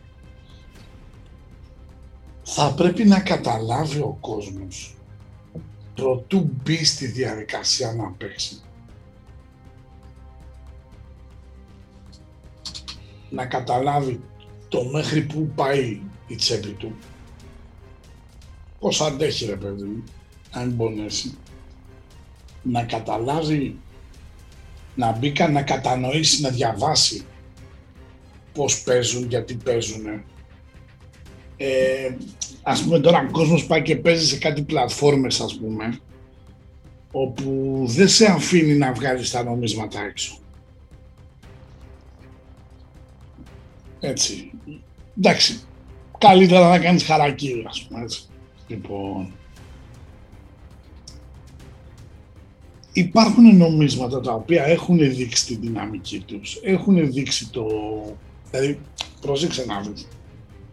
Εάν πέρσι, πριν το, το 18, έτσι, είχες πάρει κάποια bitcoin και τα έχεις κρατήσει, ένα bitcoin, έτσι, θα έχει φτάσει στα 64. Αν πεις τώρα είναι στα 34, OK. Okay.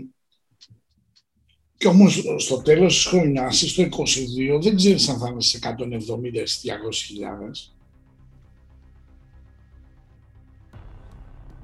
Που σημαίνει ότι αυτό το πράγμα αρχίζει και δίνει, αλλά αρχίζει και δίνει πώς. Εδώ, κατά τη γνώμη μου, υπάρχει ο απόλυτος κανόνας προσφοράς και ζήτησης. Το πρόβλημα είναι μπορείς να περιμένεις, έχεις τη δυνατότητα να περιμένεις. Διότι εάν θες να μπεις την Κυριακή στα χρυπτονομίσματα και μετά από δύο Κυριακές να είσαι πλούσιος, πάρε τα λεφτά σου και πήγαινε παίξε καζίνο, πουλά ναρκωτικά, δεν ξέρω εγώ τι θα κάνεις. Αυτά δεν γίνονται έτσι. Στέργιο,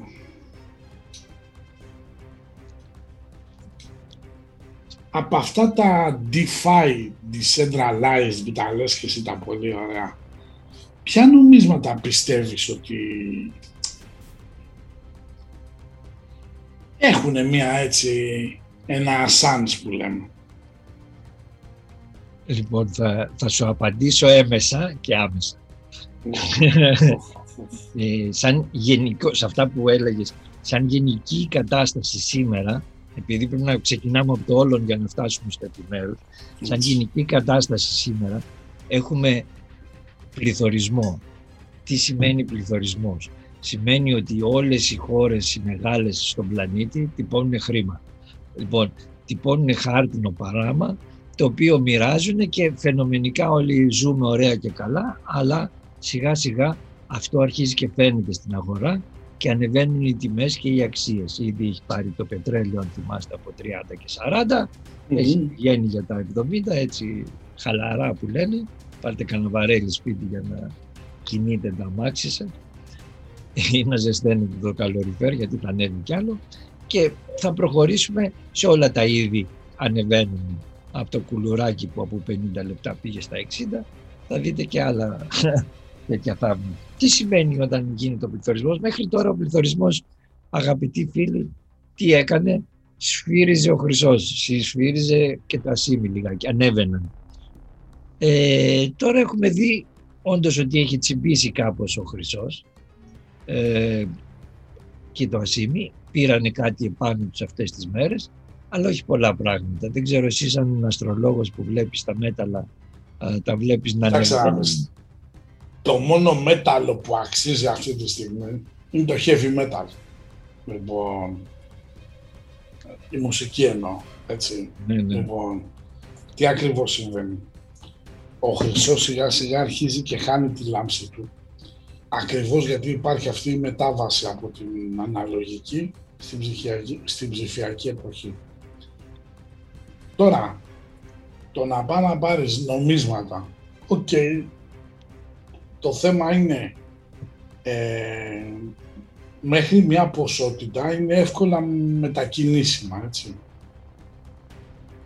Τώρα σε μια περίοδο πολέμου, να πάει πάρεις τρεις πλάκες χρυσού του κύλου και αρχίσει να τρέξεις στον δρόμο. Δεν γίνεται, έτσι. Λοιπόν, ε, δεύτερον και το σημαντικότερο είναι ότι αυτή τη στιγμή και ακούγεται και λίγο περίεργο το μέταλλο σαν μέταλλο α, αρχίζει και παρουσία, δηλαδή αν μου έλεγε κάποιος τι θα έπαιζες από μέταλλο, καθαρά εγώ με τη δική μου την ψυχασθένεια, ίσως να σου πω θα έπαιζα ε, ασήμι. Αλλά δεν θα έπαιζα ασήμι τελικά. Γιατί, γιατί άμα είναι να περιμένω να μου δώσει 3 δολάρια η ουγγιά ε, και 5 και 7 πήγαινε παίξε κάτι άλλο α, που έχει να σου δώσει πράγματα. Δηλαδή είναι πολύ σημαντικό να καταλάβουμε το τι θέλουμε να κάνουμε. Υπάρχουν άλλοι που σου λέει θα παίξω χρυσάφι. OK, okay, παίξε χρυσάφι. Έτσι. Βέβαια, το χρυσάφι είναι ένα, μια κατάσταση αποθήκευσης χρήματος, έτσι. Αυτό υποτίθεται κάνει και το bitcoin. Δηλαδή... Το bitcoin όμως έχει περάσει σε μια διαδικασία ότι κοίταξε να δεις υπάρχουν επιχειρήσεις που δέχονται ε, bitcoin. Τώρα αυτή τη στιγμή ο μόνος που δέχεται χρυσό είναι ο Σαράφης κάτω στην, πλα... στην πλατεία στην Αθηνά, έτσι. Οι Σαράφιδες. Δηλαδή θα πας να, α, να κάνεις μια συναλλαγή. Έτσι, εγώ έχω κάνει πολλές αγορές με κρυπτονομίσματα. Με χρυσό τι να του πω, κάτσε να πάω να φέρω τη λίρα, να στη φέρω, δηλαδή έχει και την έννοια της ψηφιοποίησης έτσι πλέον. Εκτός αν πάω να μου παίξεις Pax Gold, που είναι νόμισμα α, κλειδωμένο με την ισοτιμία του χρυσού, που είναι σαν να έχεις χρυσό αντίστοιχο σε ψηφιακή μορφή. Εντάξει, OK. Okay. Είναι βέβαια ο καθένας τι θέλει να παίξει. Η σημερινή εποχή δεν είναι η εποχή του χρυσού. Αυτό θέλω να πω και εγώ, ότι πλέον ε, έχει αλλάξει. Είμαστε πλέον στην ψηφιακή εποχή. Δεν υπάρχει η έννοια του πολέμου που μαζεύαν οι παλιά και λέγανε «Α, θα φύγω από τη μια πλευρά να πάω στην άλλη να έχω μαζί μου Ναπολεόνια ή ε, χρυσές λίρες που είχαν στον πρώτο παγκόσμιο πόλεμο και στη Θεσσαλονίκη συναλλασσόντουσαν με Ναπολεόνια επειδή ήταν γαλλική κατοχή και στην Αθήνα με, με λίρες Αγγλίας ήταν αγγλική κατοχή. Αυτά είσαστε μικροί και δεν τα θυμάστε. Ούτε κι εγώ. Όχι, ήμασταν αγέννητοι, δεν ήμασταν. Και εγώ το ίδιο, αλλά το λέω έτσι για, για το χαλάλο. Λοιπόν, αυτά έχουν πεθάνει. Σήμερα έχεις το smartphone μαζί σου και κάνεις όλες τις δουλειές. Βάζεις Apple Pay, έτσι για να φτιαχτούμε, που έχει και η Eurobank, έχει και η Alpha Bank για όσους τα ξέρουν και περνάς από το σούπερ μάρκετ, από το μασούτι και τσιμπάς, πληρώνεις κατευθείαν. Ε, και, και υπάρχει και αντίστοιχο και για τα Android, έτσι, να το πούμε και αυτό. Ναι, ναι, το, το αντίστοιχο, το Android και εγώ το λέω Apple Play γιατί... Ε, ε, γιατί είσαι iPhone, ναι, ναι. έτσι, ναι, ναι, ναι, Είμαι από μικρός που λένε. Λοιπόν, ε, πάνω στα νομίσματα τώρα που λες, για μένα τα σωστά νομίσματα που εγώ παίζω, έτσι δεν το... Ε, όχι παίζω, δεν παίζω, που έχω, για να το λέμε πιο έτσι. ξεκαθαρισμένο, ε, είναι να έχεις μερικά σατώσει για το ονόρε, αλλά πλέον έχει χάσει τη, η τιμή του είναι τόσο μεγάλη Δυστυχώς δεν το πρόλαβα στα 3 χιλιάρικα που θα ήθελα ή στα 10 το είδα σε μεγαλύτερη ηλικία που λένε. Και επομένως πάμε στα σατώσει. Έχεις μερικά σατώσει τα οποία τα έχεις γιατί όπως υπολόγισεις και λες και εσύ, μέχρι το τέλος του χρόνου θα έχει πάει 100, 200 χιλιάδες, κάτι θα έχει πάει, οπότε τα σατώσεις σου θα σου πάρουν ένα Τέσλα, ρε παιδάκι μου, και ας μην παίρνει, και ας μην παίρνει bitcoin ο Τέσλα, να το πάρουμε αλλιώς. λοιπόν, ε, μια, με ένα νόμισμα είναι αυτό.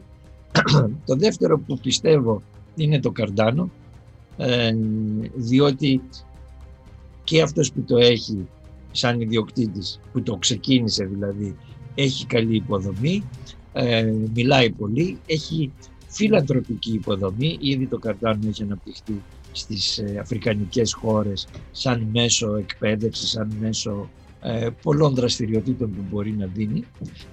Περιμένουμε το καλοκαίρι να, μπει, να έχει smart contracts, οπότε σημαίνει ότι θα αυξηθεί πολύ η αξία του γιατί θα παίζει θα πέσουν μέσα και θα κάνουν ε, πολλές και μεγάλες ε, ανταλλαγές του νομίσματος αυτού, οπότε το άντα θα χρησιμοποιηθεί πολύ περισσότερο και από το 1-2 δολάρια που είναι τώρα και παίζει 1,5 δολάριο πόσο παίζει, να πάει στα 4, στα 5, όσο, εδώ πάει, όσο πάει πιο πάνω, τόσο πιο καλά.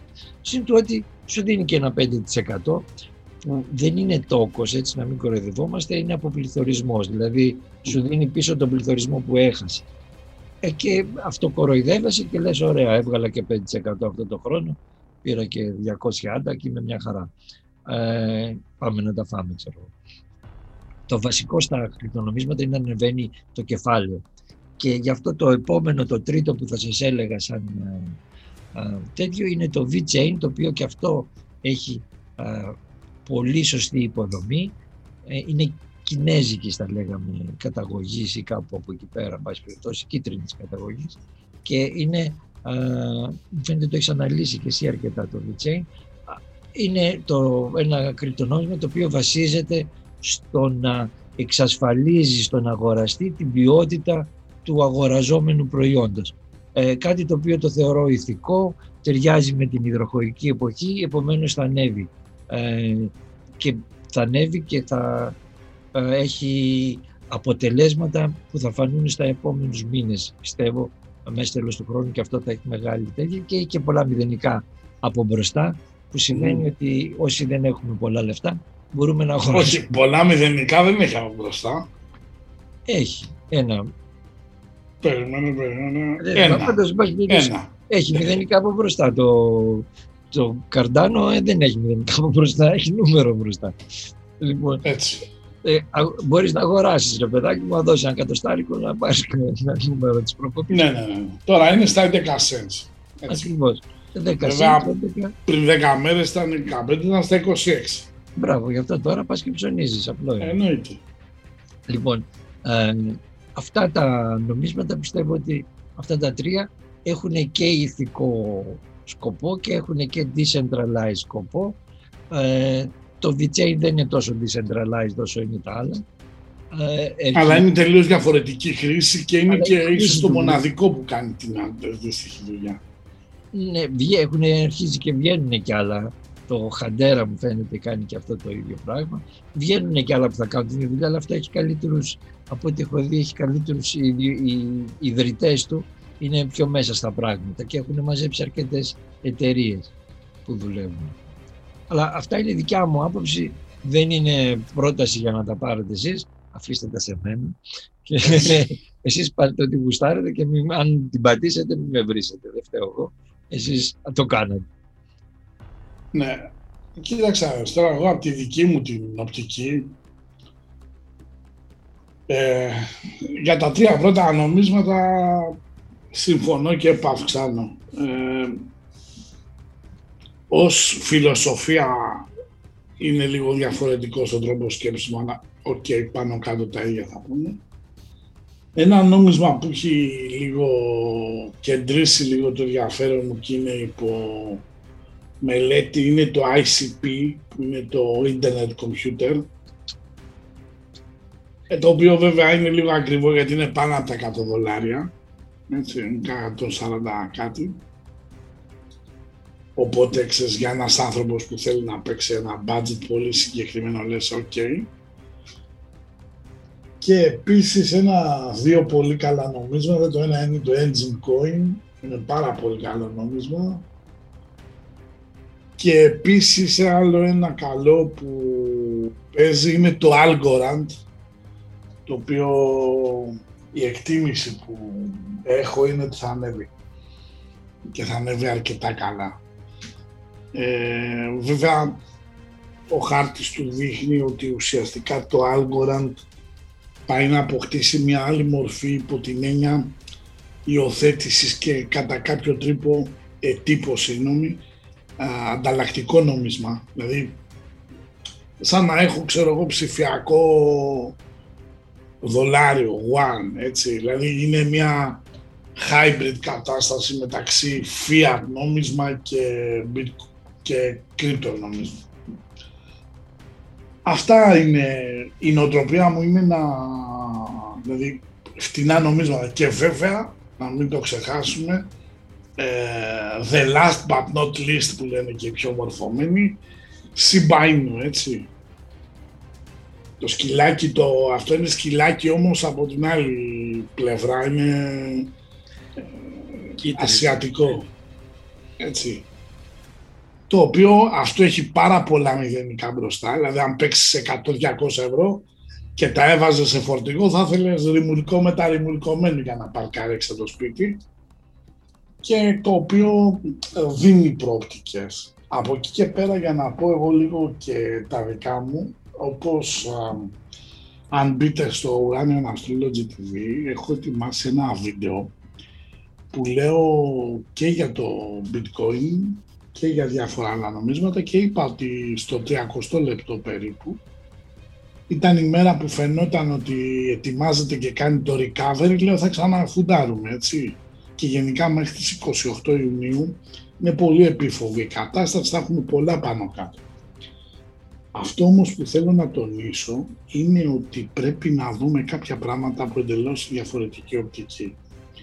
Διότι η γνώμη που έχω είναι ότι πάμε για ένα μεγάλο πρόβλημα να έρχεται με κρατικά ομόλογα. Και όχι μόνο εδώ της Πανανίας της τροπικής Ευρώπης, αλλά ανά τον κόσμο. Ε, αυτό θα δημιουργήσει μεγάλα προβλήματα και νομίζω ότι γενικά ο κλάδος της κατοικίας και ο κλάδος των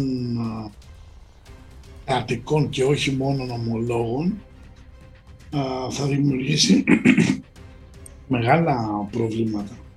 Αυτά βέβαια θα φτιάξω και ένα βίντεο στο Uranian Astrology όσοι θέλετε να μπείτε να το δείτε γιατί είναι άλλο πράγμα το λέω, άλλο πράγμα να το δούμε πώς βγαίνει. Και νομίζω ότι θα πρέπει να προετοιμαστείτε. Σιγά σιγά η αρκούδα ε, μετά τις 28 έξω έκτου θα σηκωθεί από τη χειμερή ανάρκη να βγουν τα ταυράκια να τρέξουν λίγο. Έτσι. Ε, Γιώργο, εσύ τώρα που είσαι έτσι υπάρχει κάποιο τρικ ένας άνθρωπος να κρατάει καλή ψυχολογία όταν βλέπει γύρω το ότι όλα πέφτουν. ερώτηση. Ε, δεν είναι πολύ εύκολο να μπορούμε να πούμε, αλλά αυτό μπορεί να κάνει να ξέρει ότι η ζωή έχει πάνω κάτω και όταν κάτι πέφτει, σίγουρα δεν είναι η δικιά του η ευθύνη. Δεν είναι ότι φταίει ο ίδιος για αυτό που έχει γίνει, εννοείται. Ε, ξέρουμε πολύ καλά ότι αν γίνει και ένας πόλεμος και διαλυθούν τα πάντα, ό,τι και να κάνει, το θέμα είναι να μπορέσει να ζήσει και να αντέξει. Αυτό που πρέπει να γίνει όταν πέφτουν όλα, πρέπει να μπορέσει να κρατήσει μέσα του την ηρεμία, την ε, ισορροπία και να πει ότι ξέρετε το θέμα το ανέβω, ανεβοκατεβαίνω σε αυτόν τον διαδικό κόσμο που ζούμε, τα πάντα είναι πάνω κάτω. Η διαδικότητα πάντα θα υπάρχει. Κάτι θα ανεβαίνει, κάτι θα κατεβαίνει. Είναι η φύση της διαδικότητας της ζωής που ζούμε και του σύμπαντος της γης που είμαστε. Οπότε θέλω να πω ότι είναι σπάνιο να περιμένουμε κάτι να κάνει τον κύκλο του και να τελειώσει.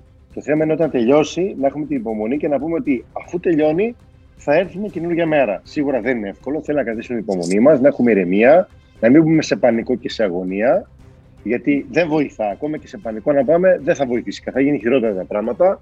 Χρειάζεται λίγο σκληρή λογική και ηρεμία και να πούμε ότι, οκ, έγινε, τώρα τι μπορώ να κάνω να πάω παρακάτω. Τι μπορώ να κάνω ώστε να, να, να, μαζέψω, να μαζέψω τις δυνάμεις μου και να μπορέσω να καταφέρω να επιβιώσω, να συνεχίσω κάτι. Ή, αν τα έχω χάσει όλα να έχω επενδύσει, έγινε, όλοι χάνουμε.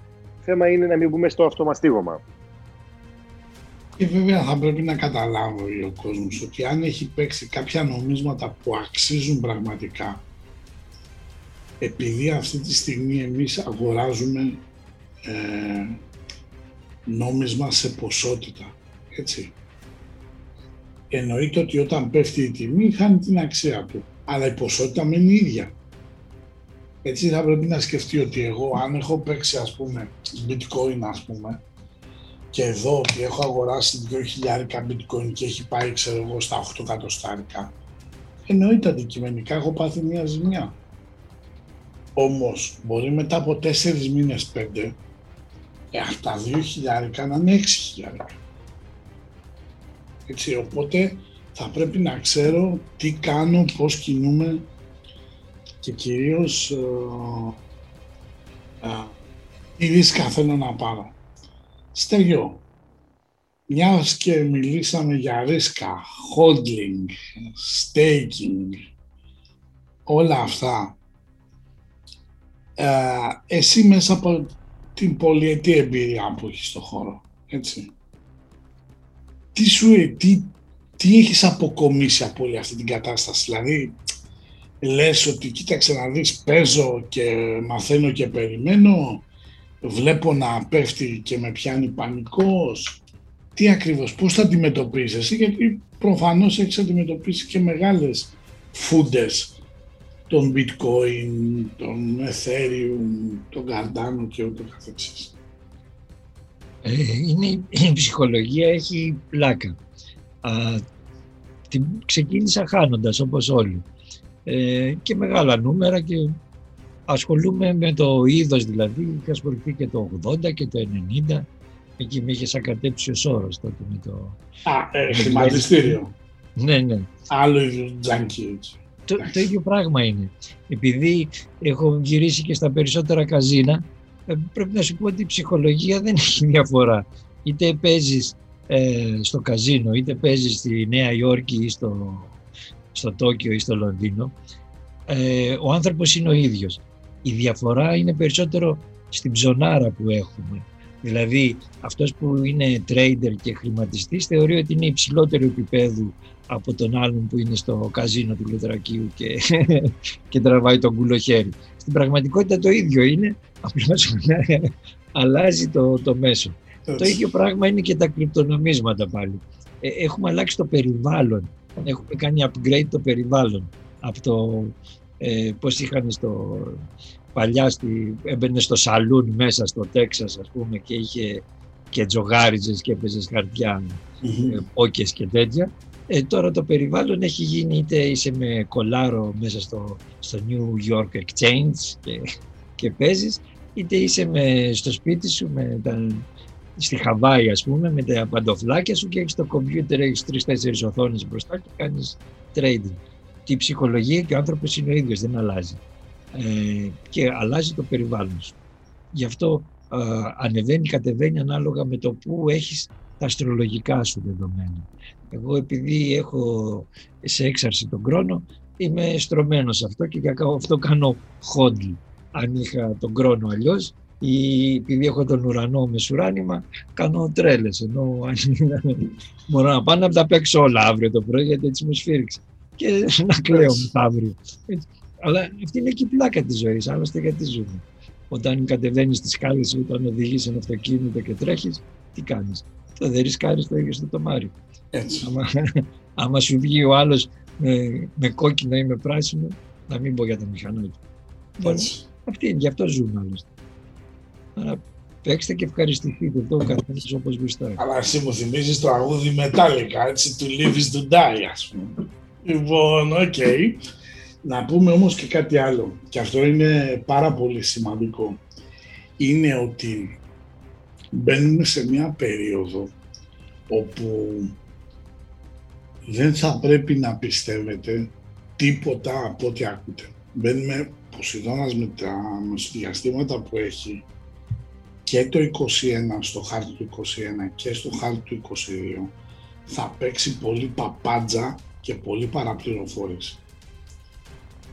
Ε, όπως είπα και στο χτεσινό το podcast, ο κορονοϊός τελικά, που ήταν ένα λιοντάρι που θα μας έτρεγε, είναι γατούλα και μάλιστα φοβική. Το πρόβλημα ήταν το εξής, ότι ήδη διαβάζω, γι' αυτό τα μάτια μου κάνανε... Ε, ο κόσμος αρχίζει και αντιδρά. Ε, μαζική αντίδραση κατά του κορονοϊού, χιλιάδες γιατροί και δικηγόροι ξεκινούν νέα δίκη της Νιρεμβέργης. Και αν αυτό δεν σας λέει κάτι, δεν σας λέει κάτι, θα θυμάστε η ιστορία κάνει κύκλους. το έχω πει και έχω καταντήσει γραφικός από το 15, όχι τώρα, έτσι, ότι τα πειράματα γενετικής που έκανε ο Μέγκελε, έτσι, ε, τα κάνουν τώρα. Το άστρο του Δαβίδ είναι η μάσκα. Και η δίκη της Νιρεβέργης είναι κοντά. Απλά περιμένετε για μεγάλο καμπούμ στο ανά τον κόσμο το χρηματιστήριο. Δηλαδή νομίζω η χρονιά δεν θα κλείσει καλά. Έτσι. Χώρια ότι έχουμε ένα ψυχάκι εδώ παραδίπλα, ο οποίος την έχει δει νέος Αδόλφος Χίτλερ και πάει Ουκρανία εκεί εδώ και θα μαζέψει σφαλιάρες χωματικός αυτός και δεν ξέρω από πού θα τις τρώει. Απλά θα πρέπει να καταλάβετε ότι αυτή τη στιγμή οι Big Pharma θα βρεθούν σε μεγάλο αδιέξοδο. Αυτό έχω να πω. Αυτή είναι και η δική μου εκτίμηση. Ελπίζω σήμερα να σας δώσαμε καταρχήν τροφή για σκέψη. Ε, είμαι πολύ έτσι χαρούμενος που έχω μαζί μου δύο τυπάρες οι οποίοι ο καθένας στο αντικείμενό του είναι expert, δηλαδή αυτά που ακούτε τώρα τους άλλους που θα σας πούνε, ο, ο Στέλιος τα έχει βιώσει, έχει δει από τα 9 χιλιάρικα στα 2 χιλιάρικα, έχουν ανέβει τρανσαμινάς, τεστοστερόνες, αιμοσφαιρίνες εκεί. Είναι αυτό που λέμε έχει σπάσει χολή, είναι παρουτοκαπνισμένος. Ο Γιώργος από την άλλη είναι ένας άνθρωπος ο οποίος ξέρει τη δουλειά του πάρα πολύ καλά, δίνει χείρα βοήθειας και σας δίνει και tips και tricks και για να μπορείτε λίγο να την παλέψετε και κυρίως εδώ δεν σας παροτρύνουμε, σας δίνουμε όμως α, ενημέρωση καταρχήν πρωτογενή και κατά δεύτερον τρομερά φιλτραρισμένη. Όχι κάτι σίγουρα που δίνανε παλιά στο χρηματιστήριο ο θείος της ξαδέρφης του Μπατζανάκη μου πηδούσε τη γραμματέα που είχε εγκόμενο που δούλευε στο Λαναρά, ας πούμε, για κάτι πίπες τέτοιες που είχα ακούσει. Πρόσεξε τι είπες, μου θύμισε στο παρελθόν μου. Όχι, άκου, άκου ιστορία, μιλάμε τώρα για το 1970. Ο Ασλανίδης ήταν υπουργός αθλητισμού, ξέρω εγώ, επιχώρηση. Βεβαίως της ε, Εθνοσωτηρίου Επανάστασης. και ο κουμπάρος του Μπατζανάκη μου ήξερε τη φιλενάδα του Ασλανίδη που του της έδινε ένα σίγουρο στο κάθε εβδομάδα στο τέτοιο, στον υπόδρομο. Και πηγαίναμε και το παίζαμε. Και έβγαινε. Όχι, σας λέω έτσι, να δεις ότι Ναι. αυτά που λες ισχύουν, ρε φίλε. Μα εννοείται. Και- Εδώ έχουμε αποφθέγματα σοφίας, δεν παίζουμε έτσι. λοιπόν, λοιπόν, θα ήθελα να σε ευχαριστήσω. Κρατήστε λίγο αυτά που είπαμε. Ε, ε, τουλάχιστον στο επίπεδο του χρηματιστηρίου δεν θα ήθελα να βγω να επιβεβαιωθώ. Αλλά επειδή δεν ξέρω, έχω γεννηθεί με μια κατάρα μάλλον. Συνήθως όταν έχω αυτές τις εγκεφαλικές έτσι, ηλεκτρικές ε, κενώσεις ε, βγαίνω. Ε, προσέχτε λίγο, πάρτε λίγο τα μέτρα σας. Γιώργο, θα ήθελα να σε ευχαριστήσω που ήσουν μαζί μας. Και εγώ ευχαριστώ όλους, να είστε καλά, ήταν πολύ ωραία. Καταλήγεις. Θα, Να είστε καλά όλοι. θα τονίσω στο fan club, ας πούμε, ο Χαφιάδης fan club ότι οκ, ο Γιώργος ε, ό,τι χρειαστείτε μπορεί να σας δώσει πληροφορίες, βοήθεια, έτσι, γιατί Έτσι, έτσι, έτσι. Ο- Εννοείται. Πάνω στην ψυχολογία σας εγγυάμαι ότι είναι multitasking, δεν παίζεται. Έτσι. λοιπόν, Στέργιο, θα ήθελα να σε ευχαριστήσω.